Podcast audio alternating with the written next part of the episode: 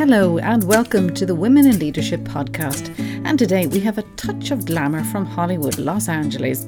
We're joined by Esther Weinberg, who's a career coach to some of the top women in the movie and TV entertainment business. And guess what? They have the same challenges and hurdles to get over as everyone else. Esther has some really challenging advice to offer from having a good hard look at yourself in the mirror and seeing how you present. And we're not talking about clothes here, but rather your presence and how to leave your baggage behind you when you go to a meeting. She also advises women not to retreat from advocating for yourself. We're all very good at advocating for other people, but advocating for yourself is a different matter. And make sure to listen out for her five A's, which she explains later on in the podcast. Esther Weinberg. So I work primarily with, well, a lot of times with entertainment companies, but my mission is to transform executives and leaders into being energetic, effective, and engaged employees because I've seen so much of, especially with so much change that's going on in the world today that's really impacting our global economy and business that people are disengaged. I think the the numbers from Gallup is that we're over. It's costing companies over 400 billion, I think, at this point for disengagement. And so we and I really passionate about working with leaders who want to lead better, who want to steer teams that are committed to a single vision, and who want to really embrace a new. It could be a shifted way of doing things, but just looking at things from a different lens. And they I come into the picture where they'll say, we want to look things in a, in a new way, but we may not know how to do that. Or it may just be difficult because, you know, change is tough. The world is going through a lot of massive shifts. And if you foster the right skills and mindset to plan, prepare, and predict for change, the kind of, I always say, like the magic light turns on. You see it in people's eyes when they see possibility, even when things are surprising and their level of resilience just skyrockets. And I've seen it particularly, and also one key point that I'm very passionate about, that I'm excited about being here with you and talking about, is talking particularly about women. That when women especially get that that look in their eyes, when that, that aha moment happens, the, the level of possibility just skyrockets, and the level of possibility they can see by helping other women also is exhilarating. I think they call it the sort of the, the feminine way of leadership. It's a collegiality one rather than hero from the front. Is that what you, would say it is? It's like bringing everybody with you on your team rather than being the standard bearer out there at the front saying "Follow me." And I would say that even what they're seeing now, there was a there was a study done by a psycho- German psychologist, and he was even talking about this unconscious form of intelligence that gut feelings are now a tool, that sixth sense, that feminine, I, I would call it, maybe you and I would call it feminine sixth sense, that gut feeling that we may refer to, that women are, are uh, very much accredited to, that I would say that now it's becoming even more validated about utilizing that more in leadership. And so I think women are very well poised in this day and age, especially with so much change going on, and their ability to multitask and manage, even though we've seen the data that multitasking doesn't work, but there's a difference in being able to look at multiple levels of an organization, multiple levels of teams or activities or projects or nuances or landscape of the business and being able to adjust slightly or even more dramatically. And I think that women have a very keen sense for and the ability to do that. We just need to give ourselves more of an opportunity to do that. But how do we bring the men and how do we highlight this to men who don't always get it? They go on an unconscious bias training course, maybe they say like, "Well, why am I here?" like, I'm not uncon- I don't have any unconscious bias, and we're like, "Well, see it from my side, and you might think differently." How do we bring men along on this journey, and how do we break down those, you know, the old school ties where the boys you really have to admire them. They look after each other and they bring each other up the ladder. But how do we break that culture? It's it's so true because it does exist, and I'm glad we're talking about it because I don't think it's actually talked about enough. We don't identify enough. And when I coach executive women, we talk a lot about the fact that the boys' club exists because it works. Men still have the most decisions. They hire quite a bit. And there's if you look even across the board at I always get amazed sometimes when we're looking at teams and they're still headed by men. And I think it's important that we change the paradigm, but not change the paradigm without saying that women need to champion women, because I think we've all heard that song, singing it, we've been talking about it for a long time. But I think it's time for men to more actively sponsor women. If we want more sponsorship, then even companies have to foster it and even mandate it if necessary. I mean, can you imagine a world in which men in corporations are championing women to be in key places, to make key decisions, and showcase their abilities? I mean, that would be a complete game changer. And so, and sometimes we would say that, you know, the lack of talent in, in senior ranks has to do in some ways with the lack of women self promoting themselves. And we could talk about that later. And I do think that's true. And I do think that we have to encourage men and even, like I said, mandate it. It's got to be important to organizations to say, okay, you have to champion women. Let's actually even monitor that. Let's create, let's collect data around it.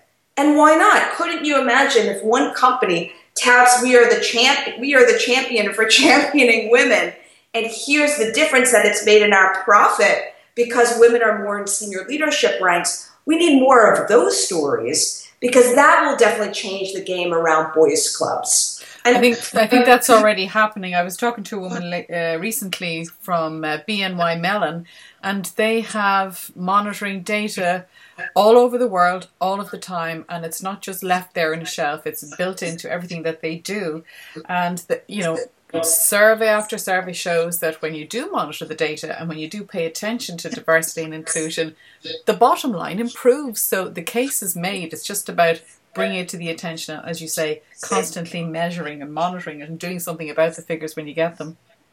You know, it's it's it's something that when I when I coach executive women, I say to them, look, we have to make sure that we never stay silent and that you do not just say the same things in the same way to people. You know, for example, we say we need more women in executive ranks. People have heard that before. But if to our point, if you're showing clear data about the way that it's measured and the difference that it's making in profitability, then things will change. Because you know, there's never a profit problem that doesn't start with people. And so if we're start if we're looking more internally, we also have to change the way we're talking about it because people get, you know, people I think are well intended, but people do get closed eared when we use the same language because we all know diversity and inclusion is a good thing, but we don't actually tie it more holistically to the bottom line. And I do think men, it would resonate more with men the more we would do that. I think it's amazing when you hear people talking about voice. I love just focusing on you know women's voices. You know, men will talk about oh I don't like the sound for voice. You hear them talking about Hillary Clinton and you know other leader. leader. I mean, nobody criticizes men's voices the same way as they do women. And I've heard women say, like senior women who've been on the boards of directors of companies, saying that they will say something at a meeting it will go around the table. A man will say it, and people go, "Oh, that's a great idea," and she's going like, "I said it first. You know, how do we get our voices heard? What what advice do you give to executives in Hollywood, women, how to get their voices physically heard? Well, you know, this is a very funny thing that you bring up because I had a, a client of mine um, at Warner Brothers, and it was fascinating because when I started coaching her, she was seen as aggressive, too aggressive by some. She had to fight for her point of view with salespeople. All, most of the sales senior executives, all men. She's a senior executive. She had to get recognition for her team's work with the marketing staff. She had to be the voice of reasoning where the television is business was going amongst people that weren't really listening. And she said the exact same thing to me. She said, Esther, I can't take it anymore. I'm at the table, I say something, nothing. Someone else says the same exact idea, and all of a sudden, bingo, it's the smartest thing on the planet. so, what we did was a few things. One, we had to take a step back before we started talking about how does how do we change the paradigm where she gets hurt. We first had to look at her and her approach. What qualities were making her unique? What what did people value her for? Because sometimes what I find with the women that I coach is that women start to act like men.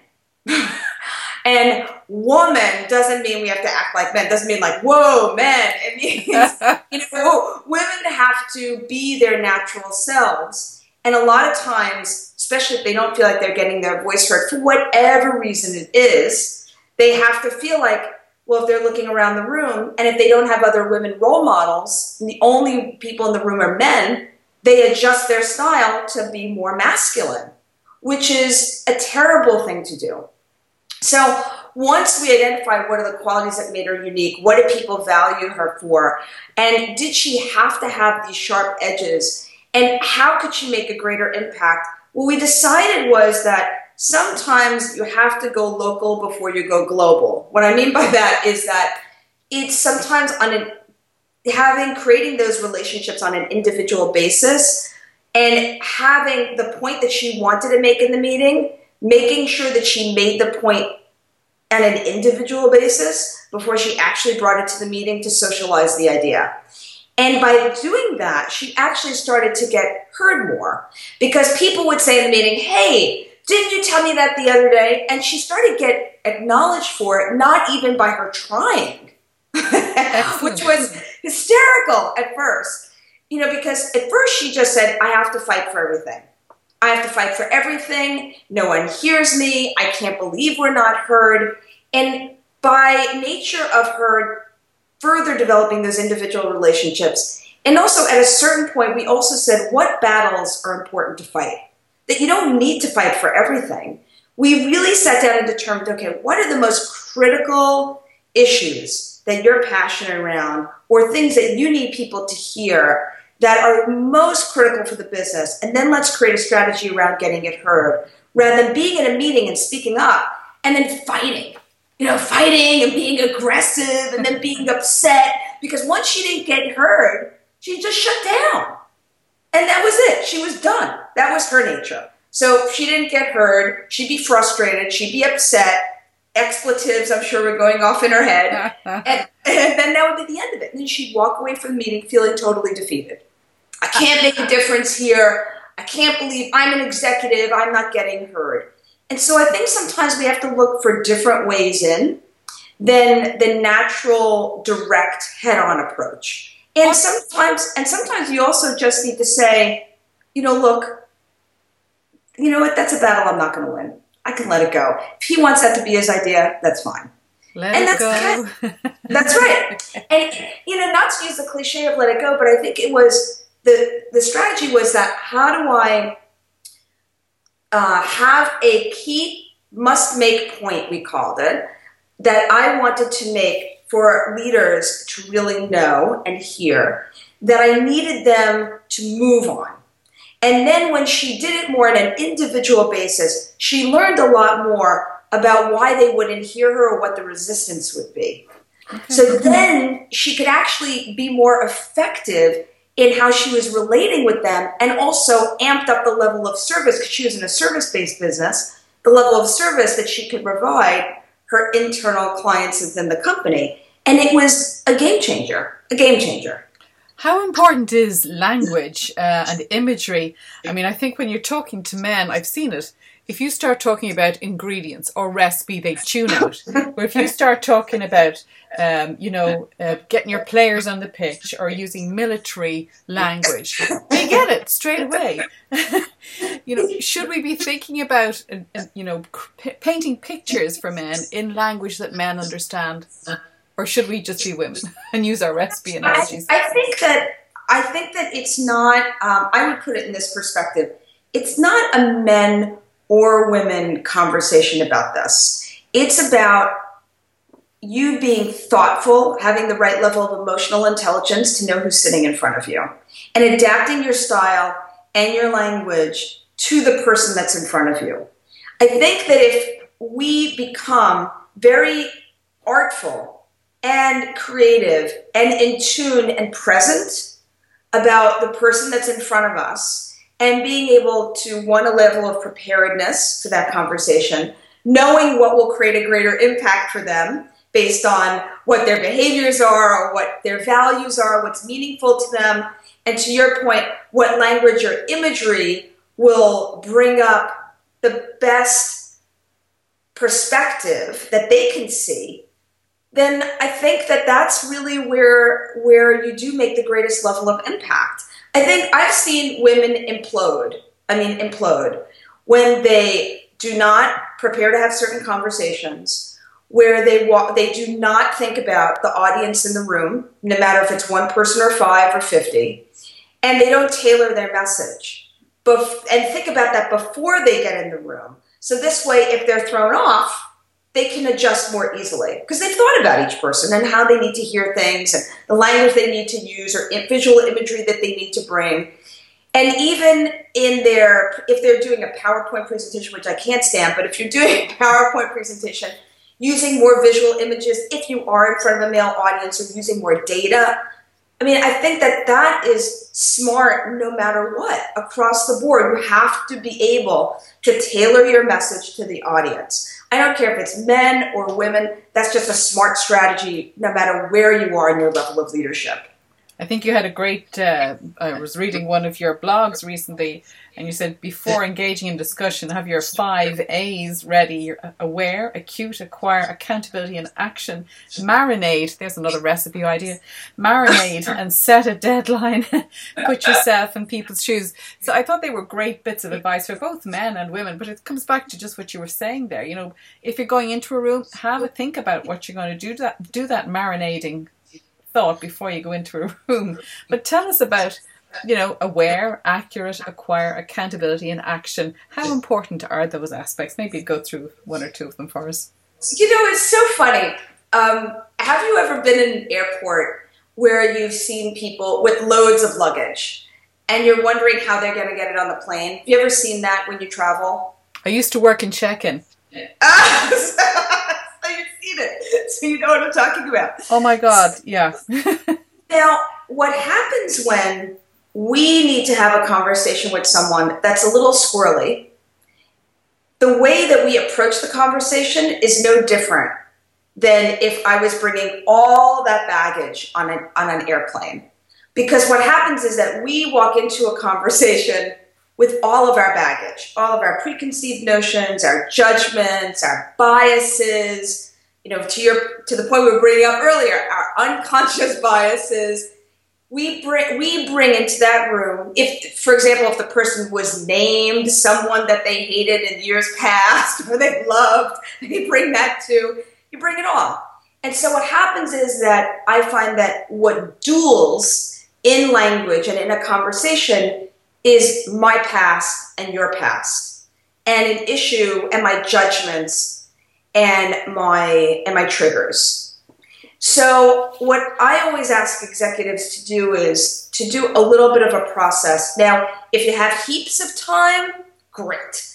Then, you know, take a take a journal out and write the answers to those questions. If you have 5 minutes, then do it on the back of a napkin. But what I would say that's where the 5 A's come from because they are they are completely designed as a tool to be able for you to think through what is the real conversation that I need to have that's not limited by my judgments and my biases and and my past.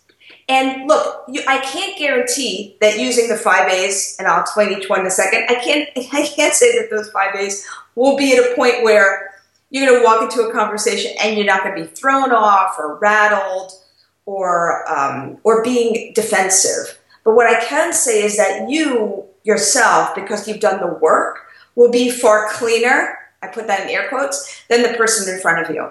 So if you take the opportunity to say, okay, aware, what am I feeling? Because while feelings are not the truth necessarily, they are a barometer for what's triggering me, what's really bothering me.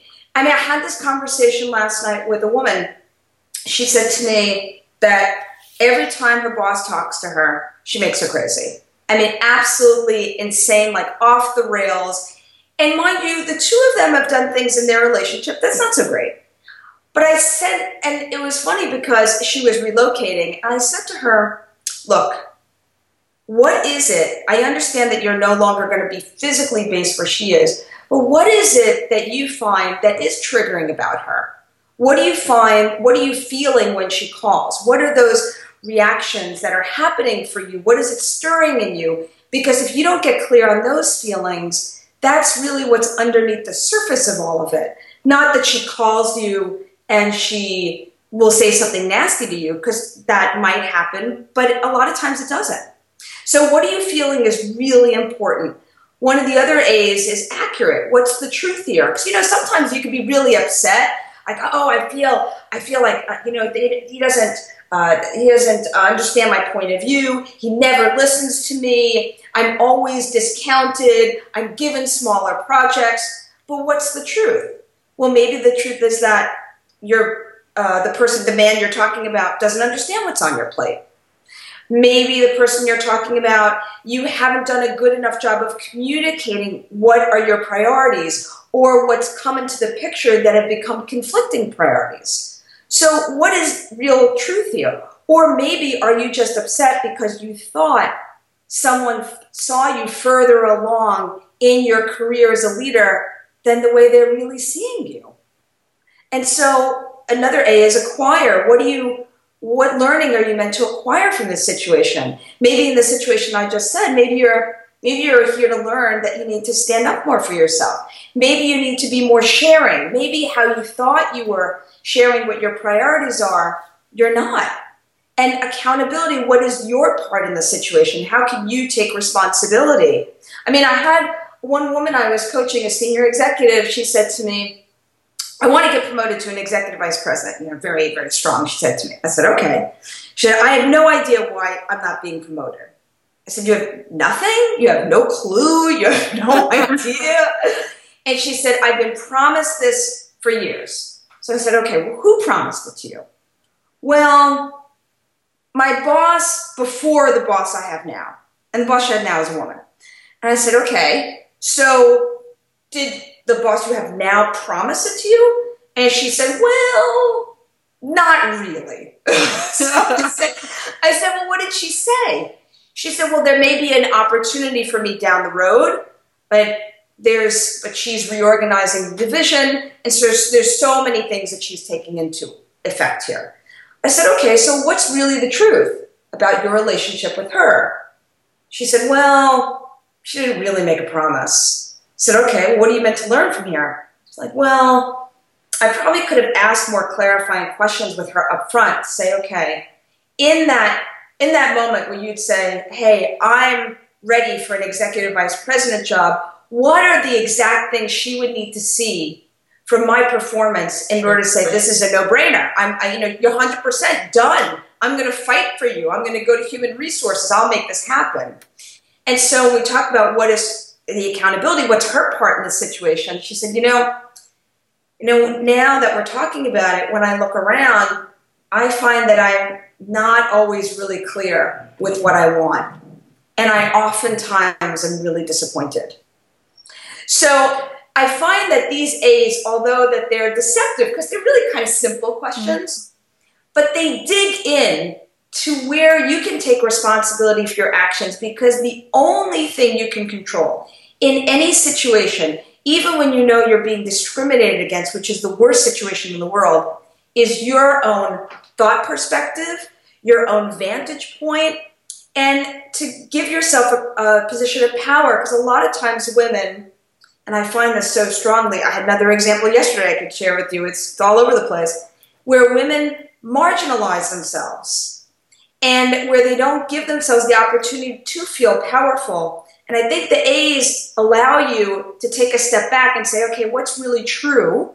And how can I take responsibility? So even in the conversation, I could say, with her boss, she could say, you know what, look, my bad on me. I was not, I did not ask you for any specificity about getting promoted.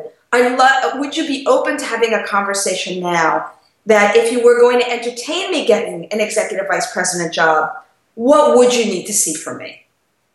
Sure, and sure. and that changed their. I mean, with my client, that changed the dynamic in their relationship completely.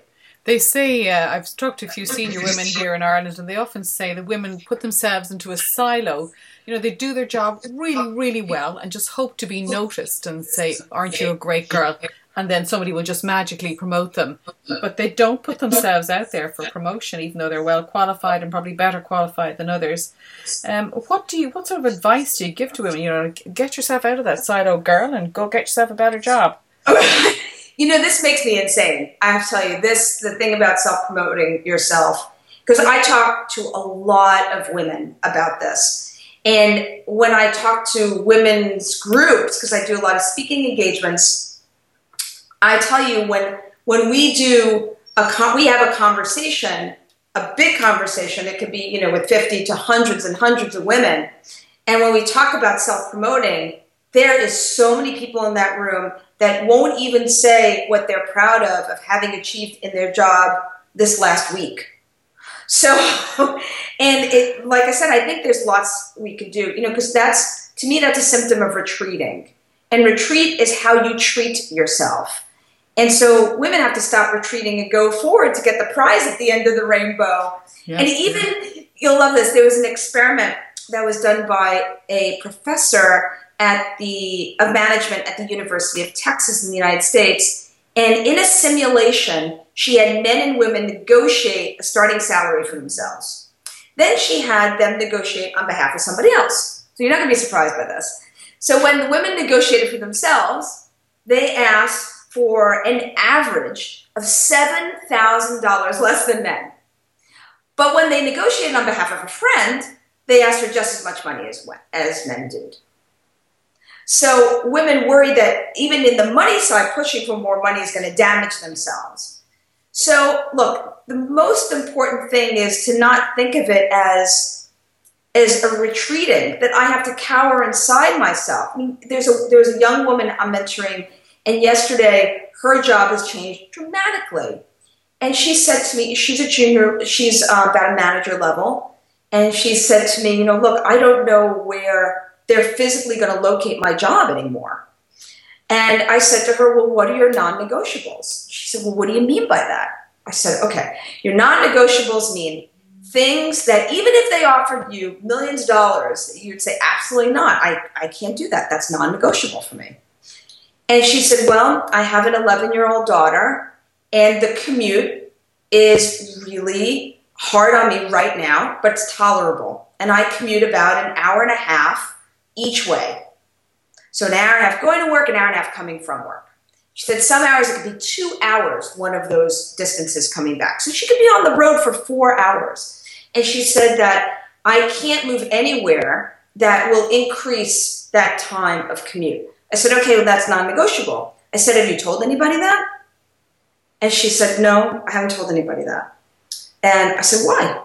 And she said, well, I just, I, you know, I'm just, I, I don't I don't want to be that person. I just think, you know, I want to be a team player. I said, well, you advocating for yourself, how is that not being a team player? She said, well, you know, I, I don't know. You know, you're, you know, I think you're right. I think you're right. and I said to her, where can you feel that you're coming from a position of power rather than being at the effect? Because to her point, the company is changing. And this, I think, impacts lots of people. And so she doesn't know where she's going to be. So she's just waiting for the change to impact her. Like, I'm waiting back. And I said to her, there's so many things that you can be powerful about and stating what's going to work and don't, while you might need to start looking for a job 100%. But how does that teach you, I said, and your daughter, about how you need to show up in the workplace? You know, we don't, I find that for when I coach women, women don't realize that they're walking role models in every single thing they do and say.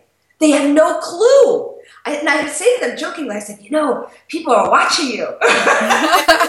and, and then, you know, they, we laugh about it because I say, you know, I say it that way. We just laugh about it. But it's true so that when you decide to cower, what you do, especially a woman who is in any form of management, what we do then is someone else sees us cowering. And they say, I, okay, that's what I have to do too. So we have to know that we're A, role models to other people and embrace that because we are. And also that it's time to start figuring out for us what is non negotiable, what is important to us, and to just state it clearly. I, I, there's, you know, I remember there was, it was so funny. I was at, I was at a luncheon. I love the story. I was at a luncheon where they were honoring 12 senior executive women. And a woman got up and she said, you know, there was a job I really wanted. I just went into my boss's office. I said, you're giving me that job. said, you're giving me that job. You're giving me that job because I deserve it. I've done this and this and this and this and this, and I deserve it. And he said, You're right. And every, I have to tell you, the entire, like the, the table I was sitting at, that was all women, and several tables around me, which were all women, were gasping. And they were, and people were looking at each other whispering, Oh my God, I can't believe she did that. I don't know if I could do that. Oh wow, look how bold that is. But I think that has to be our new normal. You had a lovely uh, blog post about executive presence. Is there different advice for women or men, or is it all the same about you know, how do you enter a room? How do you make that you know amazing impression from the get go, from the very start? how do you advise women to wow a room? Is there any technique you could give? Well, a few things. One is I do think that it's really super important that no matter where you're coming from, that you take a moment before you enter in a room. I mean, literally, like it could be when you're at the door to just breathe or clear yourself somehow. I mean, even if you have to go into the bathroom, lock the stall, and talk to yourself for a few minutes and say, "Okay, I'm I'm I uh, I'm frustrated. I'm angry. I'm upset. The last meeting. Okay, I'm not going to bring this into the meeting I have now because what'll happen is that if you're running, as we often are, from meeting to meeting, we don't realize back to the baggage point we don't realize that we're bringing the last meeting into the current meeting. And so, what do you think that does to your executive presence if you just came from a meeting you're really upset about and you walk into a new meeting and you have to be you have to turn on in a different way? All of a sudden, you're that angry, bitter person that just came from another engagement. So, I, I would say it's really, really critical that women do take a moment, whatever that moment looks like, before they're entering a new room from so almost like having women to create their own level of transition from one thing to the next. Even if it's you know taking a moment to breathe humming a tune you know whatever works for you. But you do need that actual stop point. The other thing i would say too is that you do you know how you physically carry yourself is really important. Making sure that you're standing tall. Making sure that your shoulders are back and down making sure that your physical presence shows that I'm open. That's very, very important too. And that when you sit down, if you're sitting down, that you really show people that you're curiously engaged in the conversation. One of the most important things that you can do is be really is asking great questions. I don't think we we talk so much about listening, Yet at the same time, we have to be able to ask a great question in order to be able to listen. and I do think that asking those great questions shows someone else in our level of executive presence that we are present, we're here, we're hearing what they're saying, we want to delve more into what they're talking about. Because one of the greatest gifts that we can give someone is that they feel gotten. And what I mean by that is that they feel heard in a way that they hadn't felt heard before. That you really get, that they feel that you get, that you really not just understand, but that you can truly stand in their shoes and really get what their experience is. You don't have to agree with them, you don't even have to like it, but you do have to really get where the other person is. Great and bit of advice. Really, really good bit of advice, i that's, That's a critical part of executive presence because it, of course, there's eye contact and all of that the other person doesn't feel like they're gotten, then I think that I don't care how stand how tall you stand, it won't matter. Uh, to tell you, I was at a, a meeting about oh, gender and something else in Brussels, and two ladies, and they were ladies, if you know what I mean, um, got up and said, "When you when you go into a room, how do you you know, when you're working a room in a networking event, how do you present your business card? And this woman mimicked the way women typically do it. She goes, Oh, where did I put it? And she taps her side and she goes rooting her handbag and she's bending over, arse in the air, underneath the table. Where did I put that? She said, and you see a guy and he has one pocket on the right for taking them in, one pocket on the left for giving them out. And just in, out, two seconds with every, or a couple of minutes with everybody, and they move on. so men and women just act so differently as regards business cards. If I took nothing else away from that meeting, I took that away. It was just super advice because you see it happening all the time, and women just holding back. Will I? Won't I? What will they think of me if I give my business card? Am I being too showy? Does this happen in the US or is is Hollywood a different ball game? I'm sure it must be a different different ball game altogether. You know, it's uh I know I have to tell you I was laughing so hard because it's so true. Where did I put that? Or or you know, oh, I left it at home. Or it's underneath all the mess in your purse, you know. Or you know, oh, I don't have one yet. You know, I just I I'm always flabbergasted by that thought because I think it goes back to what we were talking about earlier. It's so important to be intentional. I don't think it, we can't overstate it enough. When in everything you do, that you are intentional. Because when you walk into a room, if you don't have a business card, there's a way to handle that. You could say, you know what, I'm so sorry, I do not have mine, but let me take yours. Here's what I'm going to do. You will receive an email from me tomorrow because it's not a, it's about the follow-up and it's about how you're communicating. You'll receive an email from me tomorrow and i'm really looking forward to connecting.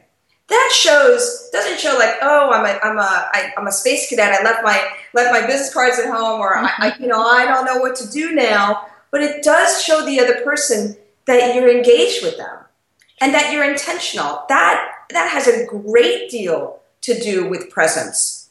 Because you know, to the point we were talking about when we talked before about language and visual imagery, I mean, your clarity of message, your conciseness, and even your vocal emphasis with confidence and conviction shows the other person that they matter. And there's, and that will also demonstrate to them, wow, that's impressive their ability, your level of emotional awareness is really high. I mean, it'll it'll also help someone else feel that they're safe. Of course, you have to follow through then, but it it does it does speak to who you are and who you're being in the world that will influence people in how they treat you moving forward. Is it fun working with people in the entertainment industry? Are they very different, being very creative, or is business the same the world over? In researching my book, Leadership Hollywood Style, I was interviewing a, a woman named Vivi Zigler. You would love this woman. She's the president of digital brand and audience development for a company called Endemol Shine North America. She's such a powerhouse, and she's such a powerful role model because she's passionate about developing people she knows that growing the brand starts with people. She practices what she preaches. She is her word. She leads change with such a transparent approach. Know, what she doesn't know, she's going to say she doesn't know, what she shares. And I think that when we think about Hollywood, we think about the actors and the glitz and glamour. Like what we're doing in our book, Leadership Hollywood Style, is showing that it's the people in the unsexy jobs, people like Vivi Zigler, or the people are the ones that are creating a $600 million business that Hollywood is. And they're the people that are the ones that behind the scenes that are really creating the shine to the people that are in front of the camera. So I think that there's, you know, there's a different, there's a reason why Hollywood is called the, um, you know, well, it's the place where you can make all the dreams come true. Because I do think that there's a level of, you know, while, of course, it's cutthroat and it's cutthroat in every business, but there's a level of possibility that can come through. But I think that it does start with the people that are the behind the scenes in the really unsexy jobs. I mean, look, finance, accounting, human resources, marketing, sales. I mean, sometimes these are very unsexy jobs, but they're the ones that bring the glamour to Hollywood. And I think that people don't often think about that because they're always thinking about you know the sexy stars that are coming up or the YouTube stars that are now coming in front of the screen in front of like a, a traditional brand like a television or a movie audience. But it's really those folks behind the scene that are the ones that allow Hollywood to make the money and to have the level of brand recognition that it's had. If you had only three pieces of advice to give to women with ambition to lead, what would they be? I would say number one is stop retreating. And how it's how you treat yourself. Stop retreating and move forward and, and stop retreating from advocating for yourself. The second thing I would say is stop feeling that you have to change your gender in order to be able to be successful. Stop feeling like you have to act like a man or bring more male energy into your being in order for you to be successful. It doesn't mean that. Women need to feel powerful in who they are and how to advance themselves. When we lose who we are, then we really lose. And the third thing is is your own perceptions. That oftentimes what's in between our ears, our head, are the things that get in our way from leading. Make sure that you look at is your style best suited for the company you're working for? How am I how am I engaging with people in the room? How am I am I looking to who's my audience that's right in front of me? Stop being a level of judgment zone for yourself and instead say, I have a right to be in this room. I've earned the right to be in this room. Now, how can I be in this room in the best way possible. So there you go, brilliant advice from a woman who knows a thing or two, Esther Weinberg. And remember, stop retreating from advocating for yourself. Stop feeling that you have to change your gender in order to become successful. You don't need to bring more male energy into your being to be successful. When we lose who we are, then we really lose. Ask yourself, how am I engaging with the people in the room? Stop being a level of judgment zone for yourself and instead say, I have a right to be in the room, and how can I be in the room in the best possible way? That's all from the Women in Leadership podcast for now. If you want to get in touch, the email address is info at womeninleadership.ie. Until the next time, goodbye and take care.